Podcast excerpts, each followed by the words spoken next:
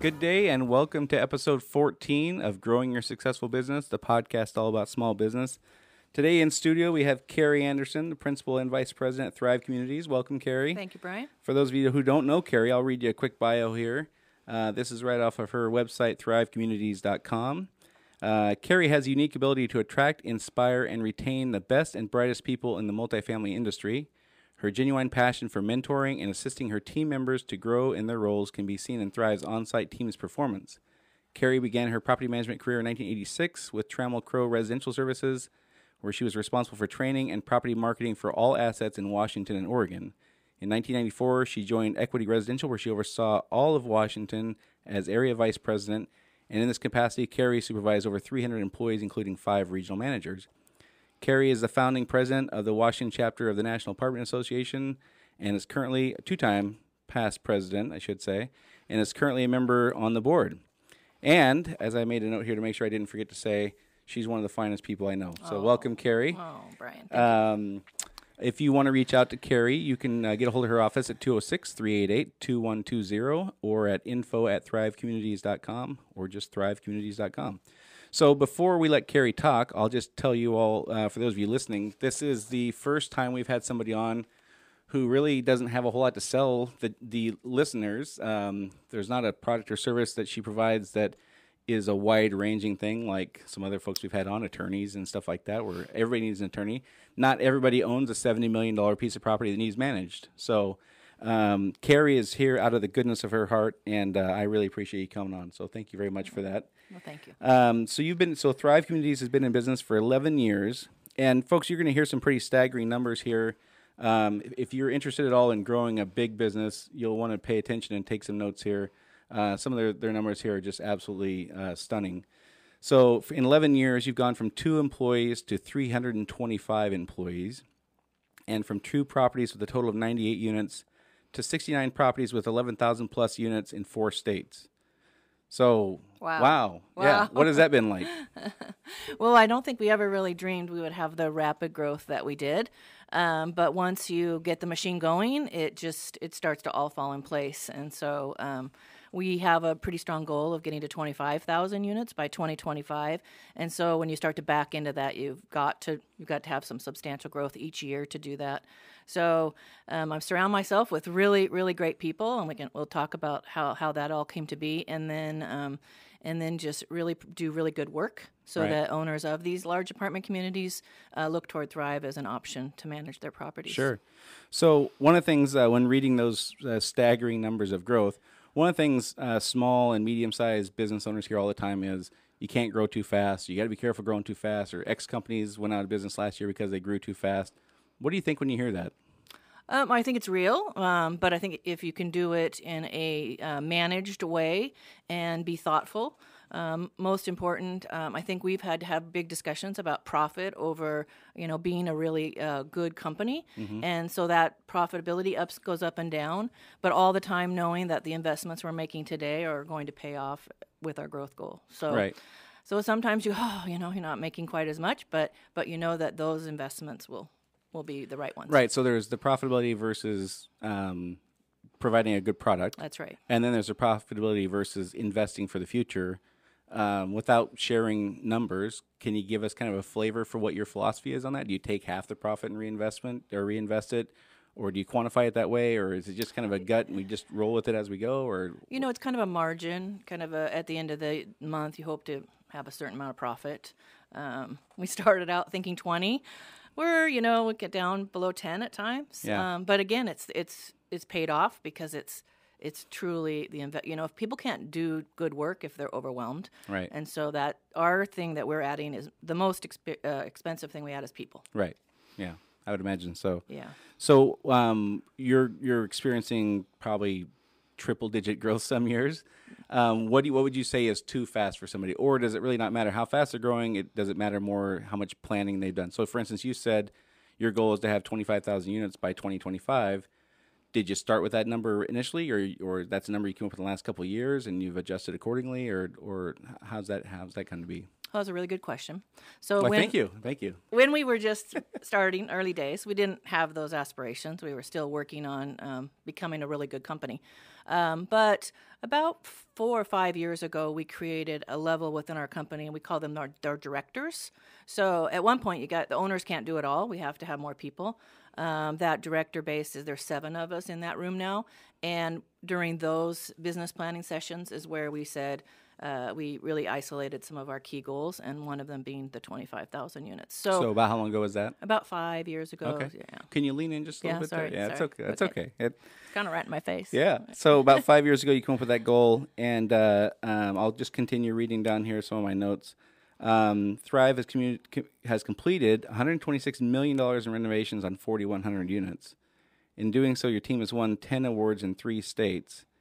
And um, probably most impressively, uh, for the third year, uh, Thrive Communities is in the top 20 uh, as a business sound or Puget Sound Business Journal best workplaces.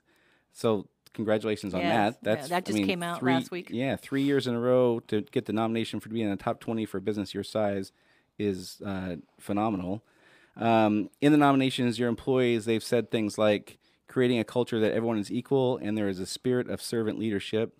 Uh, they've said work hard but have fun as in, t- in describing your company, and be nice to each other. Which that one makes me laugh, kind of. Uh, but it must be wildly gratifying for you to hear those comments. Yes, very, and it really does uh, promote who we are.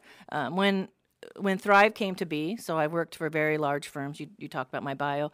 Um, I worked for very good large companies, I have to say. Um, Trammell Crow being where I really learned about the power of presentation in apartment communities, and then Equity being where I really learned about the power of the dollar. Um, as a, pri- a public company, the stockholders, you know, were, were very important. Right. Um, so when I set out to join my partners with Thrive, um, something that was super, super important um, that I didn't always get with all my companies, but I realized that it was important to me as an employee was the fact that the servant leadership and the ability to be nice to people and to motivate them through positive energy versus you know going to work every day and feeling like you're just a number. Right. We we did this video. Hmm, it's been about four or five years ago, and we pulled in people that had been all diverse backgrounds, diverse um, jobs within our firm, and put them with kind of similar to here in a studio, and uh, gave them our values and said we want to create a video that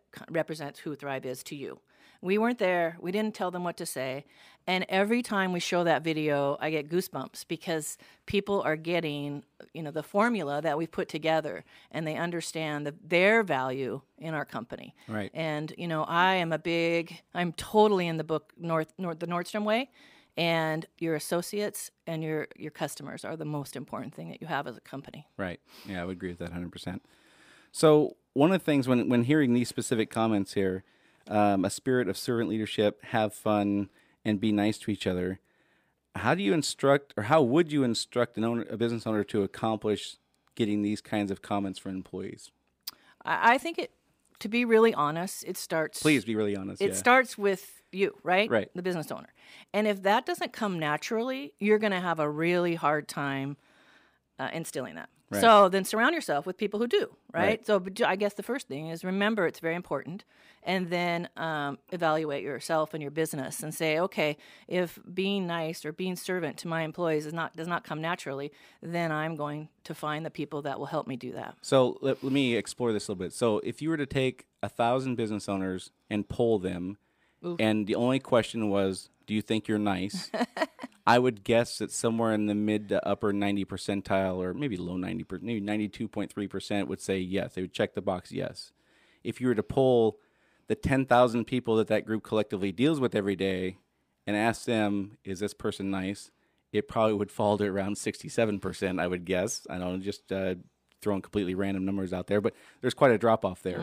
Folks probably think that they're nicer than they are as far as how people interpret their behavior and things like that. So, um, how how could you go about if you're if you're if you're trying to decide if you're one of those people who's naturally good at this or not? Right. What could you be looking for to answer that question objectively rather than your own opinion, which is completely biased? Uh, another good question. Um, we do uh, surveys within our firm. Um, when we started off, it was paper surveys. Right. Then we went to Survey Monkey. Now we're even more sophisticated, and we really use the um, Puget Sound Business Journal as a as a guide too. And your employees will give you really good feedback. So uh, you just have to ask, you Right. know, and um, and then be open to the answer. Yeah, right. That's probably the hardest part is, is when you get the answers that you're not fond of, um, then uh, uh, doing the, pr- the right thing with that, right? Right, right. Um, so when you do those surveys, are they anonymous or are they open? totally anonymous. They're totally anonymous. Yeah, yeah. I would, I would definitely recommend that as well. yeah. So then, um, as you're growing to from two to 325 employees, you've got to then promote and hire managers and supervisors and things like that. That's correct. Um, so then the surveys and the and the focus becomes less about the owners and more about the managers and supervisors and things like that. Um, were you just lucky and found all these people? Did you have to train them from the ground up as you as you put these people in place? Um, how did, you just find them? I guess let's start with that. Did you just find them, or did you train them to be supervisors and managers? Well, um, to start off with, of course, you said that I started my career in 1984. Um, I have been in this business for a very long time, Right. And I really, I really do value people, and so it's not just my associates. So I make it a point to connect with people in our industry. And um, the apartment association that you speak of, that I was the first president, that was 16 years ago. Right. Um, I was at Equity Residential at the time, and um, that just started. Uh, we started at 30,000 units. We're over 240 or something now. And all of those are relationships, right? Right. And all of those are people that want to grow their career. It's funny about apartment management. You don't wake up and say, oh, I want to be a manager of apartment communities, Right. right? Um, it's funny how I got into it. And so uh, once you do, though, you realize there's a career path and Right. there's a great opportunity for people who aren't, you know, four year degrees. Those are always positive, but they're not required. I started as a leasing agent at age 23 and I leased apartments and you know, I had a, a great mentor in that time. So, so as the industry is growing and your connections grow, I would say a lot of times I, I relied on those connections. So I would say quite a few people on our team are those people that we knew from other firms. Um, and then we also have a, a good group of people we've brought in that have no property management experience. And that's important too because you get that full rounded kind of business approach. Right. Um, so it hasn't been easy, and we haven't always been right on Right. who we hire. right. Um, and those times have have been challenging to to unwind. they hurt, don't they? They hurt. well, the, the people that that work for us, those regional manager, we call them levels, that really work with the owners of the real estate. Mm-hmm. Those are strong relationships. The owner really has to trust the person that's in charge. Right. And so when those relationships get turned over, it, it's challenging. So Sure. I would say never mind the damage they did along the way to the turnover. right. That's true. That's true. Right. Yeah.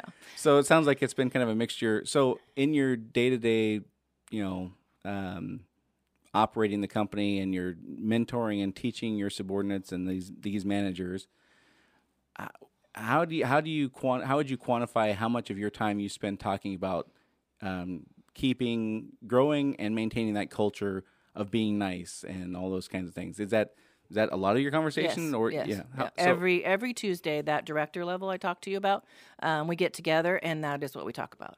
How do we grow? How do we take care of the customers we have today? Because Right. those are oftentimes, you know, a lot of our our customers are building more, buying more, so that relationship builds on more business.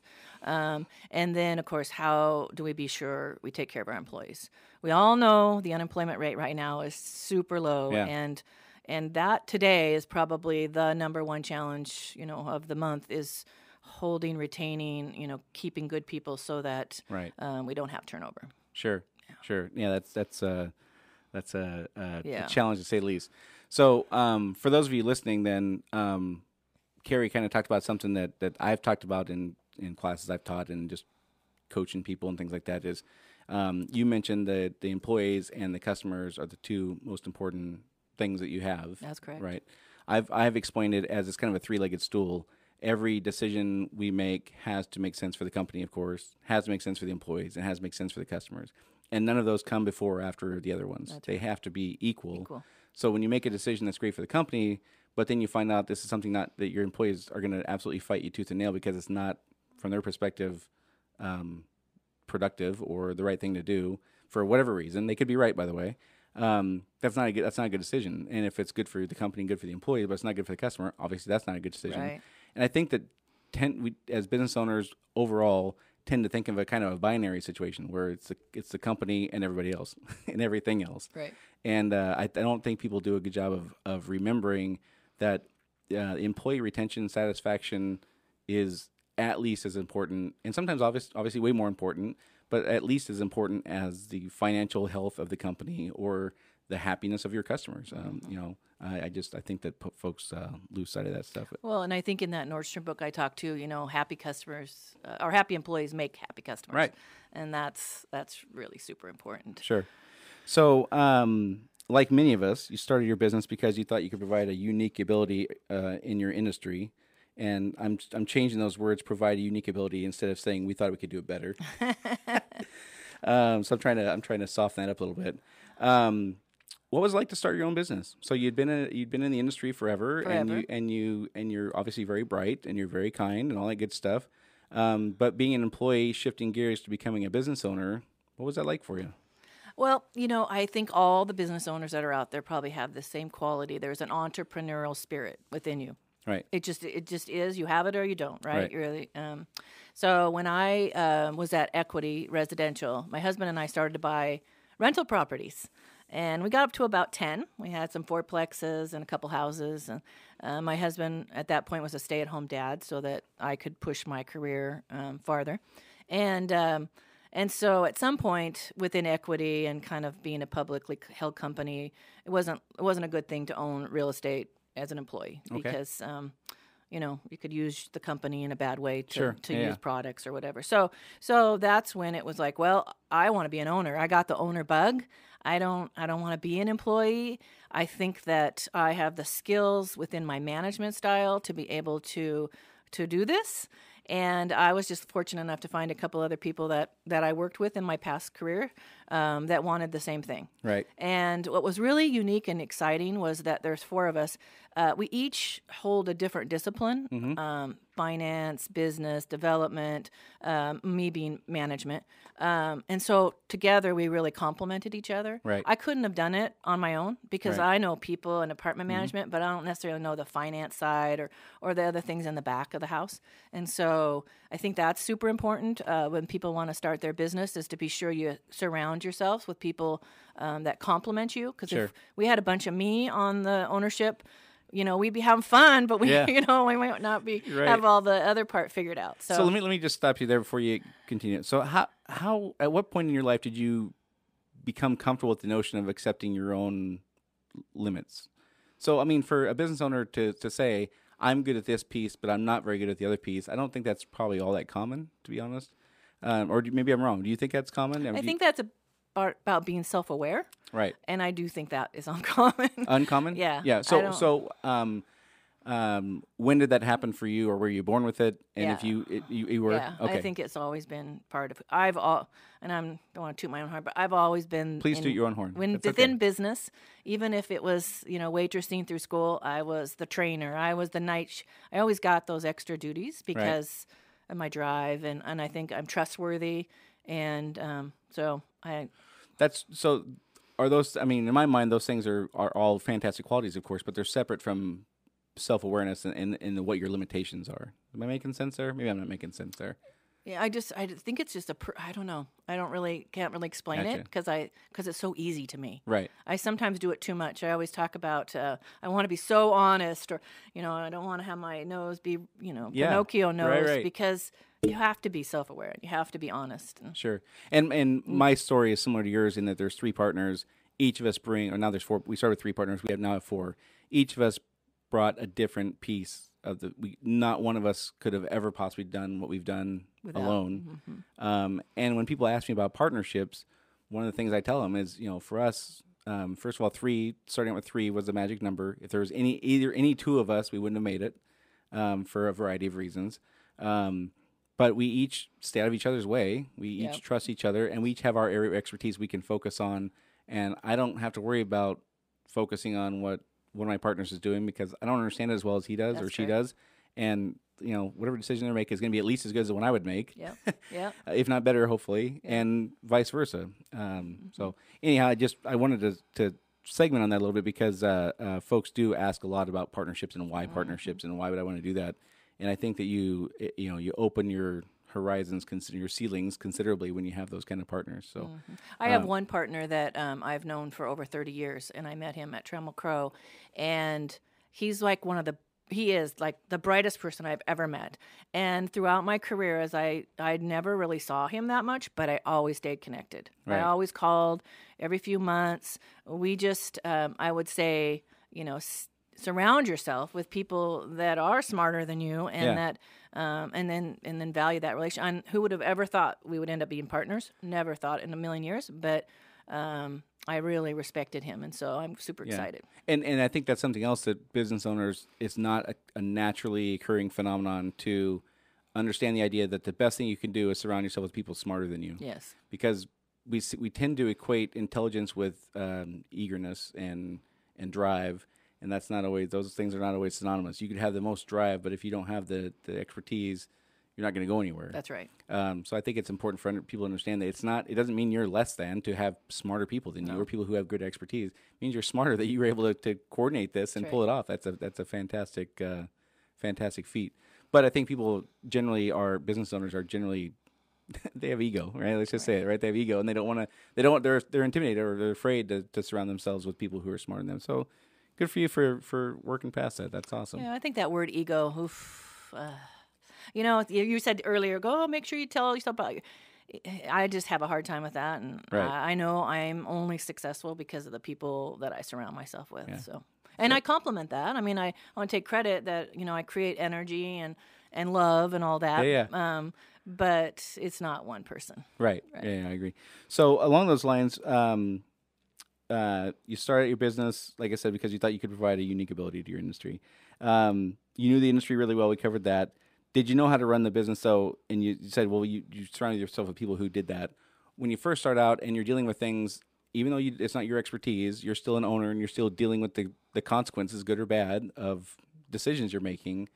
What was it like in the beginning? So, uh, for us, you know, we didn't get a paycheck for eight months, and it became increasingly difficult to stay motivated and, and still think we were doing the right thing. Yeah. Uh, did you have an, uh, experience like that at all? Yeah, we went a couple years with no paycheck. Yeah. Um, you know, even though I had been in this industry and managed huge portfolios, uh, you go out and you say, "Hey, you, I want you to come and, and we want to Thrive wants to manage your property." And then people say, "Well, how many units do you have?" And you say 98, and they Yeah. say, "Yeah, we're not going to take the chance on Right. you yet." So that was, you know, there's lots of tipping points in business, and I think it's important for owners to understand that each of those is an opportunity to take either a different direction or try something different or add more people or more systems. So when I joined Thrive or when we created Thrive, we had QuickBooks. Right. and our industry has many software, you know, but we just weren't ready, right, on Right. 98 units.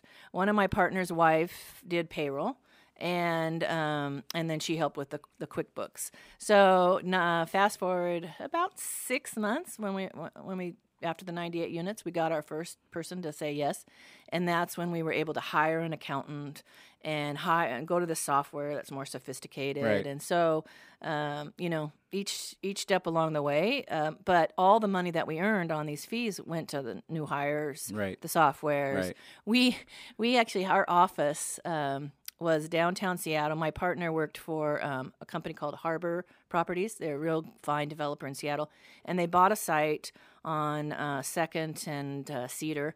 It used to be the Musicians Union Hall, Okay. and they they fenced it out. They mothballed. They were getting ready to build a mid-rise. That's what they did.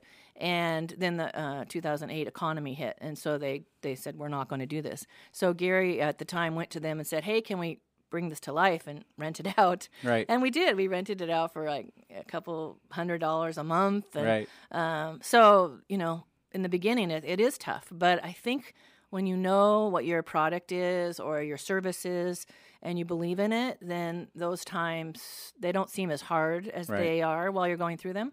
Um, and then and then the momentum starts to build, and then you you know get your next account and your next account, and so uh, we were fortunate to. I, I didn't look at the numbers, but I think by the end of our you know growing year, we probably had a thousand thousand units or so. Right. We had some relationships where people took you know gave us their business because they knew us Right. um, and trusted us. So. Right. Yeah, I think that's a. It's. I always chuckle at folks who say they want to start a business because they want the, they can't wait to have that business owner lifestyle. And I always, okay, are you are you prepared for what's going to take to get there? And you know, what what do you mean?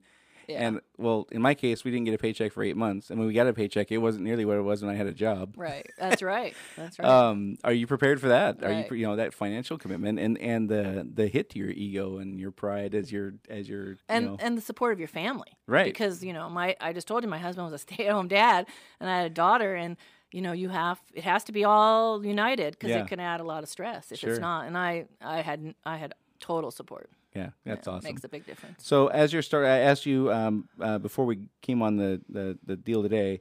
Um, you talked about your core values, and they are uh, do the right thing, which I love. That's ours, by the way. That's our we You have probably stole it. Uh, I probably did. Yeah. Well, I, I think we came up with ours before we before we met you, but I you know so It's pretty- it's a good one. Somewhere out there, I, I probably did steal it. Um, do the right thing. Uh, do work to be proud of. Be a great place to work and thrive. So these are four fantastic things to to help steer you in, any, in anything you do in life. That's right. Um, did you know what these were going to be before you started, or did you establish these along the way also? You know, most of them uh, were established early days.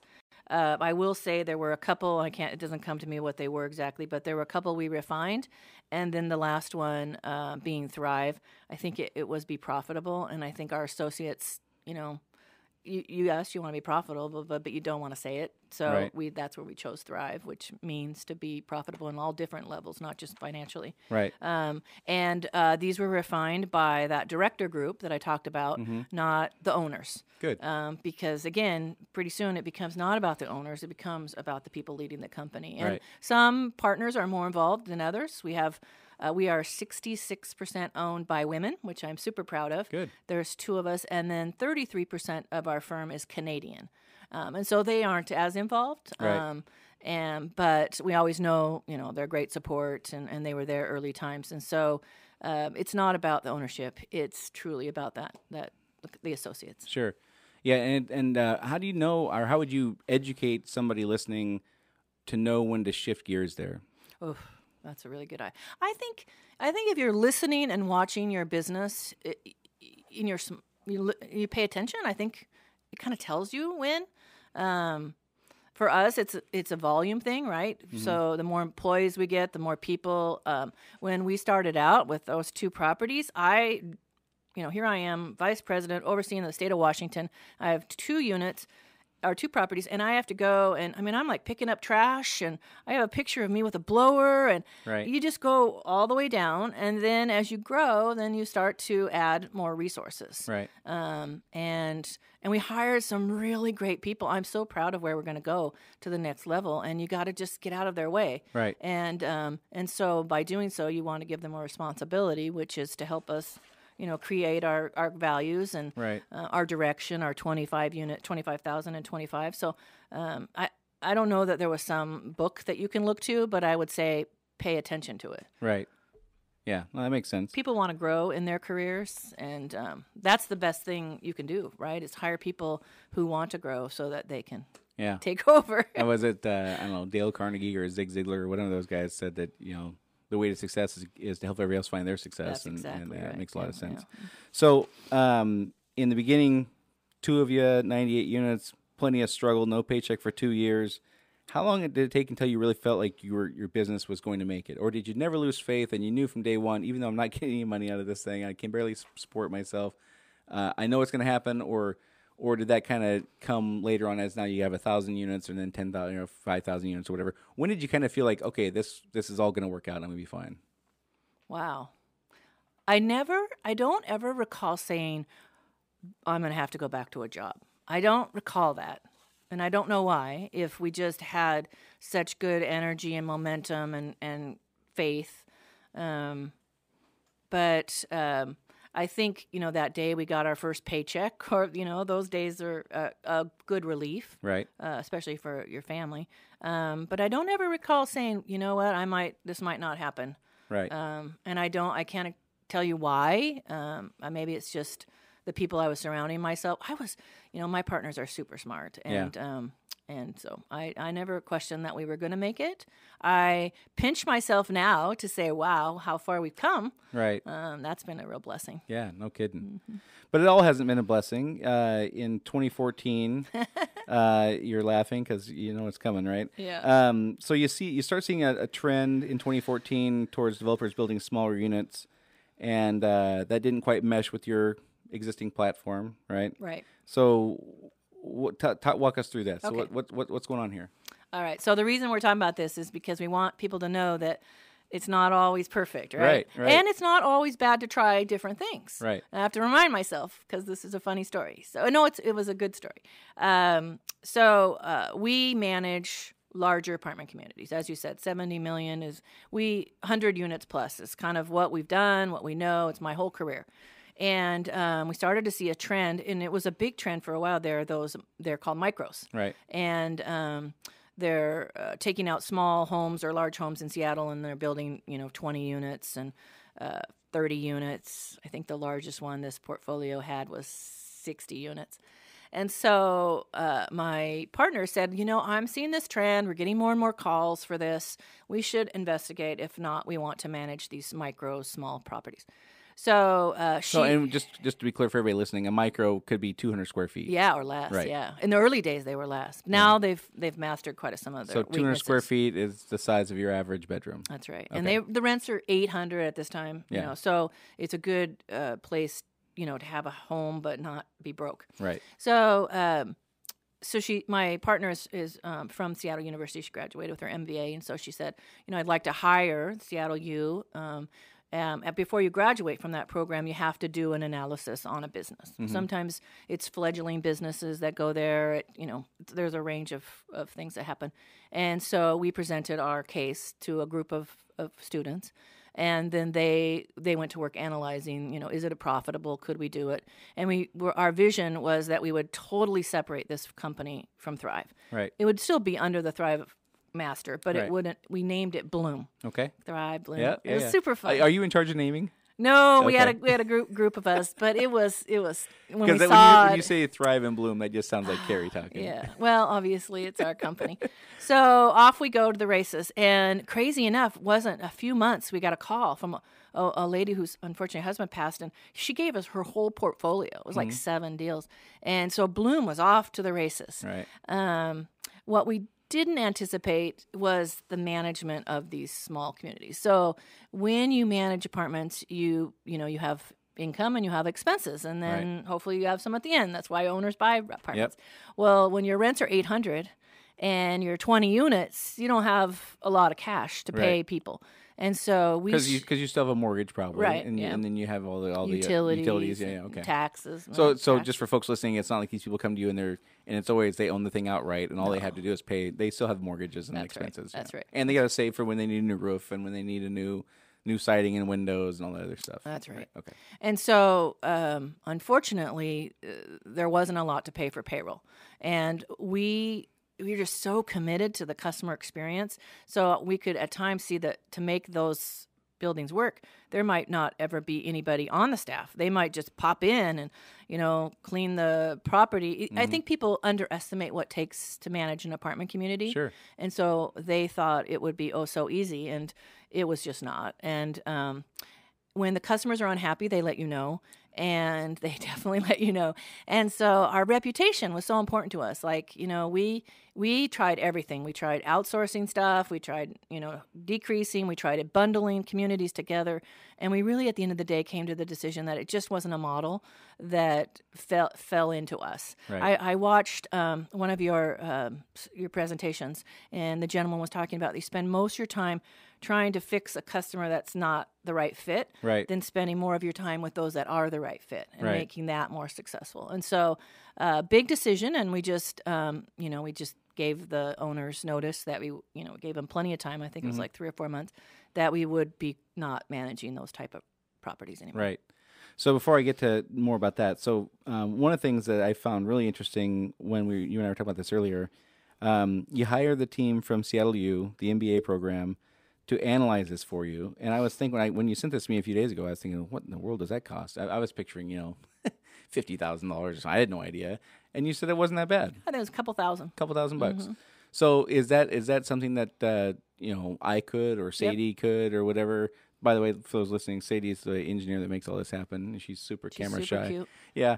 Um, so she uh, or they they are available to any business. You just call them and tell them that that you're looking for something like this. That's my understanding. I didn't um, execute on that. Um, Okay. My partner Rose did, but I believe that's the case. I know I have a um, an associate who's now a regional manager with us, and he went through that same program. And during the time he was, um, his group was analyzing a teriyaki store or shop or something. Something. So I think, yeah, I do. I think that you could um, do that. Well, that would be a, a for those of you listening. That'd be a huge takeaway for me. Is is that there's uh, what do they call those things? A think tank. Think tank. Yeah. Whoops, excuse me. uh, there's like a think tank out there. You Yeah. can you can buy for a couple thousand bucks and and help walk you through these things. So you don't have to take all this stuff on loan.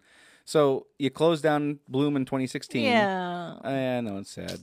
Um, but you know, like like one of the reasons I do this podcast is to let folks know that not everything is going to be smooth sailing, right? and and it, it it probably matters more how you react afterwards than the failure. Right. And we're and again, our pride and our ego and all those things don't handle that stuff well historically for business owners probably.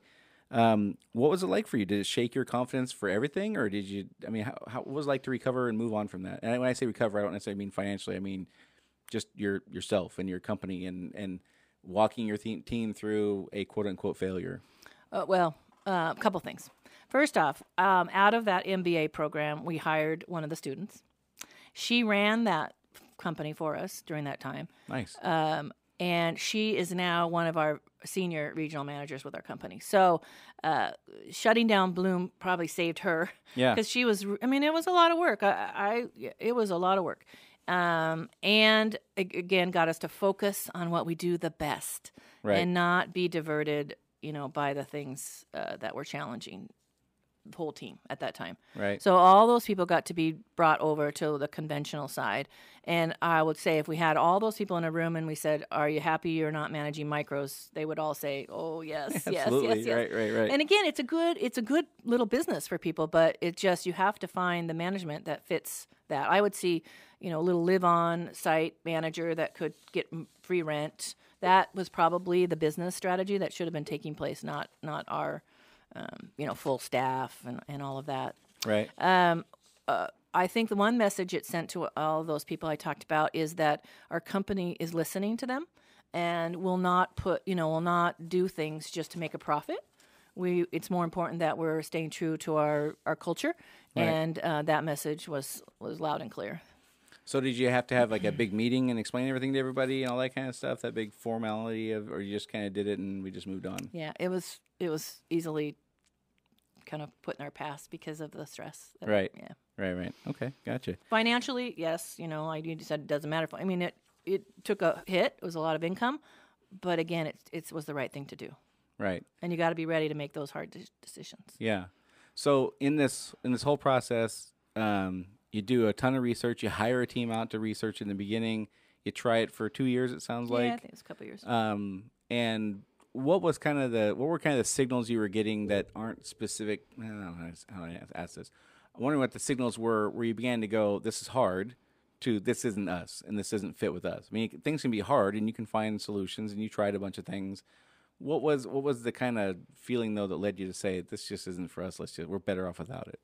Um, I think the employees, you know, when you start to see turnover, and um, you know, every day it's a new person, and or not every day, but you know, there's Yeah. turnover, and um, and you, everyone wants to be on the other side, and you realize that you know we can't find those people to work under those situations.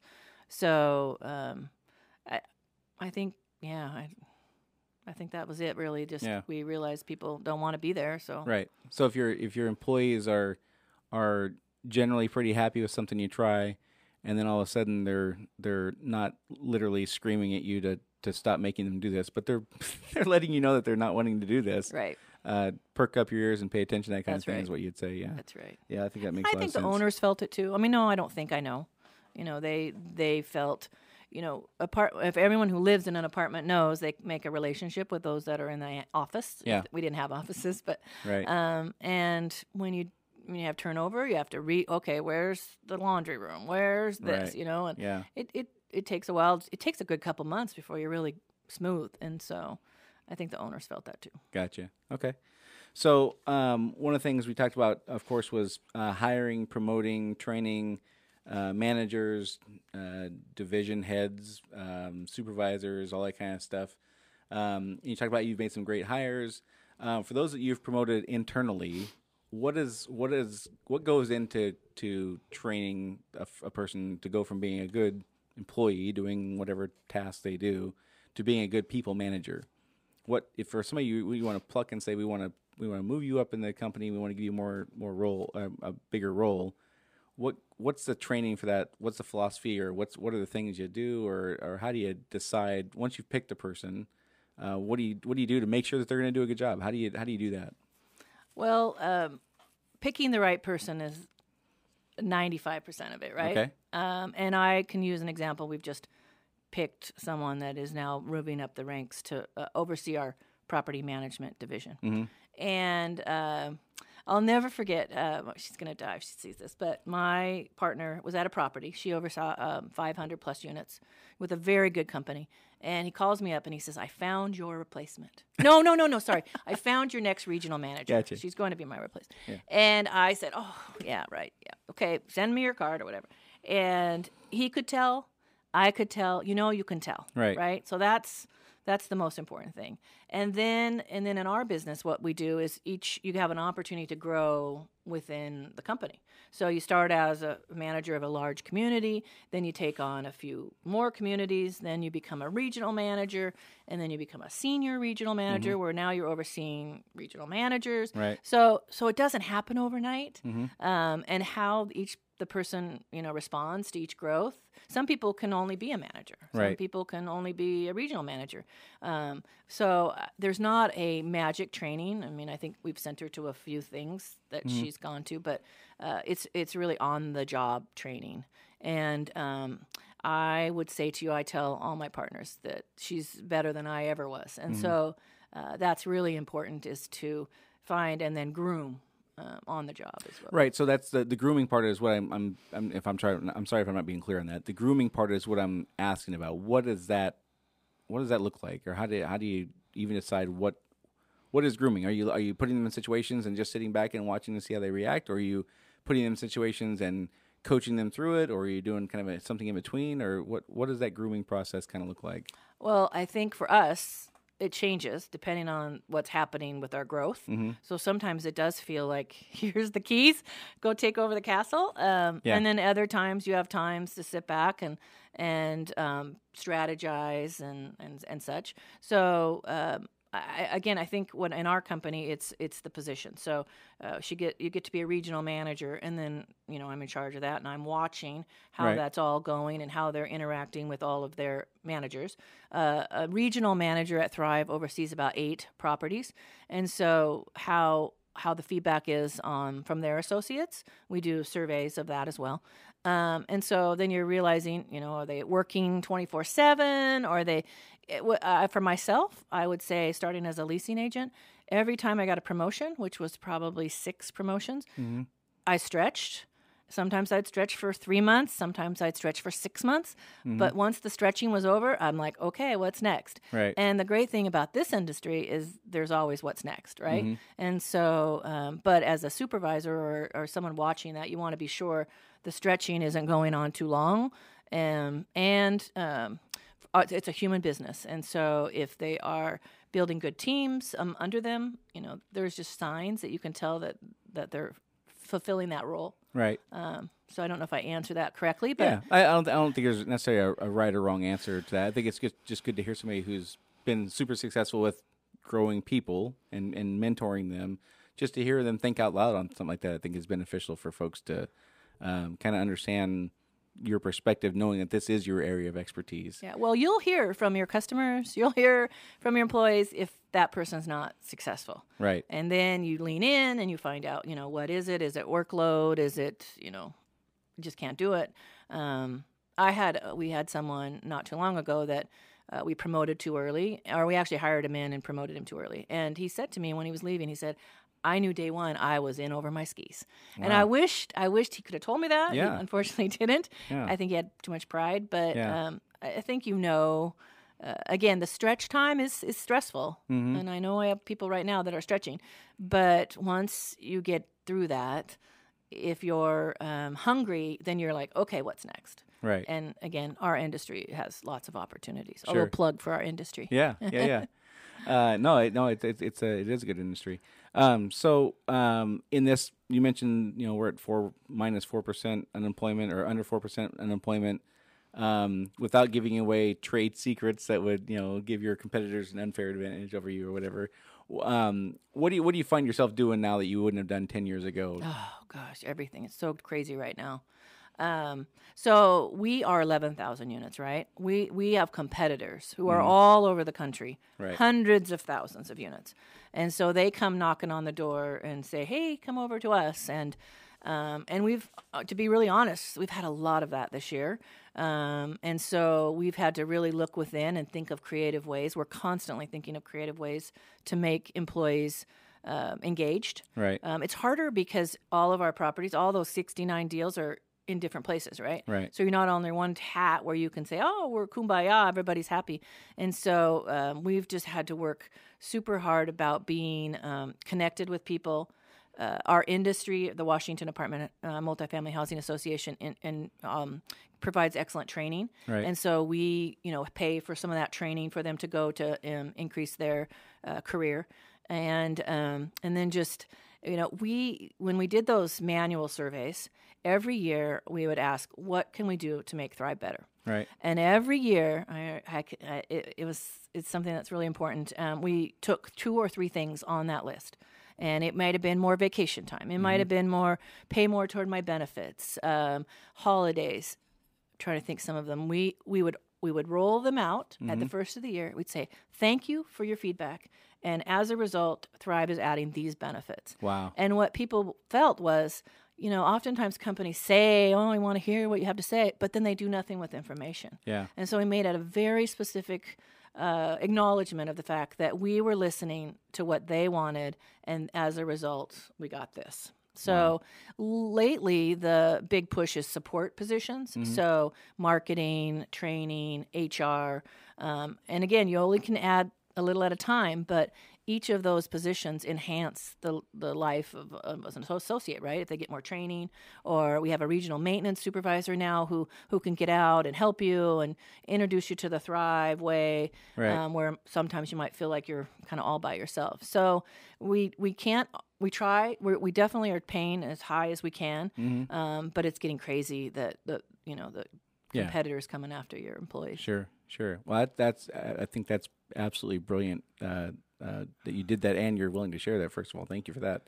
To do the surveys, but then commit to doing something with it, something specific. So you took two or three things each year, versus just okay, let's do the survey, let's hear what the feedback is, and we'll adjust accordingly.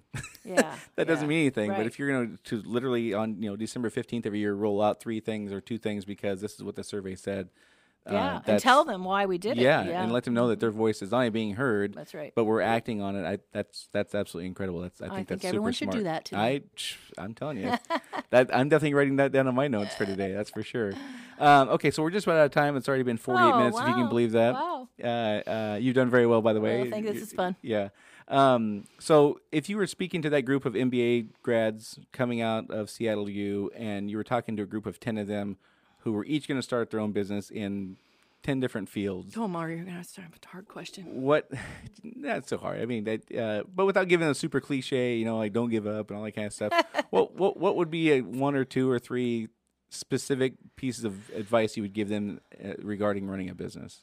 Well, first off, if I'm assuming that these people coming out of their MBA program, let's say are 24 or 25, my first thing would be don't do, don't start your business when you have no experience. Um, education is super important, right uh, but I my whole life is on ed, an experience, right? yeah it it's key. My I always talk about being the old person in the office, but it, you know you you have to gain that experience before you go out and believe that you can run a business. right Um, and then I would um, say find what it is that you want to do and find your passion because you know I have done. I actually started in property management and when I was 21, Mm-hmm. and I was on Camano Island, and I was working for Century 21 in the Yellow Jacket and running properties way in over my skis.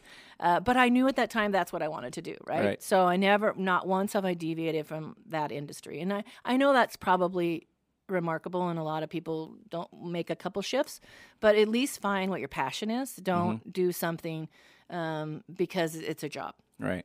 and then and then connect yourself with people that will provide you good mentorship and um, and good experience Right. because uh, it experience is key. Yeah, I can tell you for for me personally, I I can look back on a handful of mentors I've had that there's no way in hell I would be anywhere near where I'm at had I not had that.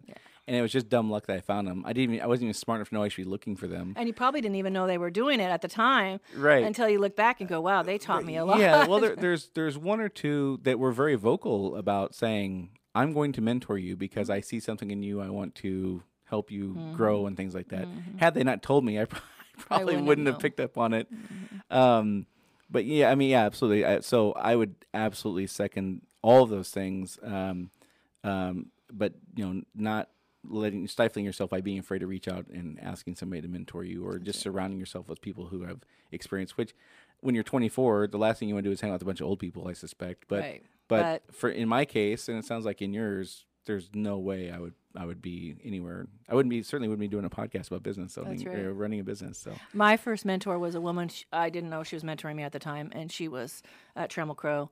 And man, she she she was a tough tough cookie. Yeah. But she set uh, procedures and policies and guidelines um, that you know I've never forgotten. I talk about today. So yeah, same here. um, it's important. I, I still there's one of my mentors. I still I, I stole one of his quotes, and I still use it. Eh, twelve times a week probably. uh, anyhow, hey, so thanks a lot for coming on Thank again. I really appreciate Thank it. you. Again, I can't believe we're almost out of time already. Um, is there anything else you want to plug while you're here? We've given out thrivecommunities.com. We gave out your phone number, which is 206. Uh, where is it? It was 206 388 2120. Uh, you can reach him at info at thrivecommunities.com. Um, again, thanks for coming on, Carrie. Is there anything else you want to plug up besides that? Is I that- know I don't it? have anything to plug. I Okay. um, just appreciate you inviting me. All right. Well, we sure sure been a pleasure having you on, and and the, this went awesome. I knew it would, so thank you very much for coming. Um, if you like what you hear and you're interested in sponsoring this podcast, we're open to that. You can reach me at brian at, at brianlharding.com. Also, if you have any questions about anything we've talked about, anything you want to suggest we talk about coming up, you can reach me at that same brian at brianlharding.com. You can go to brianlharding.com and find our YouTube links and our Facebook links, all that stuff. And uh, coming up, not too not too far out, we'll be uh, doing a, a podcast audio version you can hear in a couple different spots. I'll be talking about more about that later on. Uh, next week, we're going to have in Abby Cates. She's going to talk about Flip. The name of her company is Flip, uh, and it's a food delivery business that she's super passionate about. And uh, we can't wait to talk to her. And uh, that's it for today, folks. So thanks a lot for listening, and we'll talk to you all next week.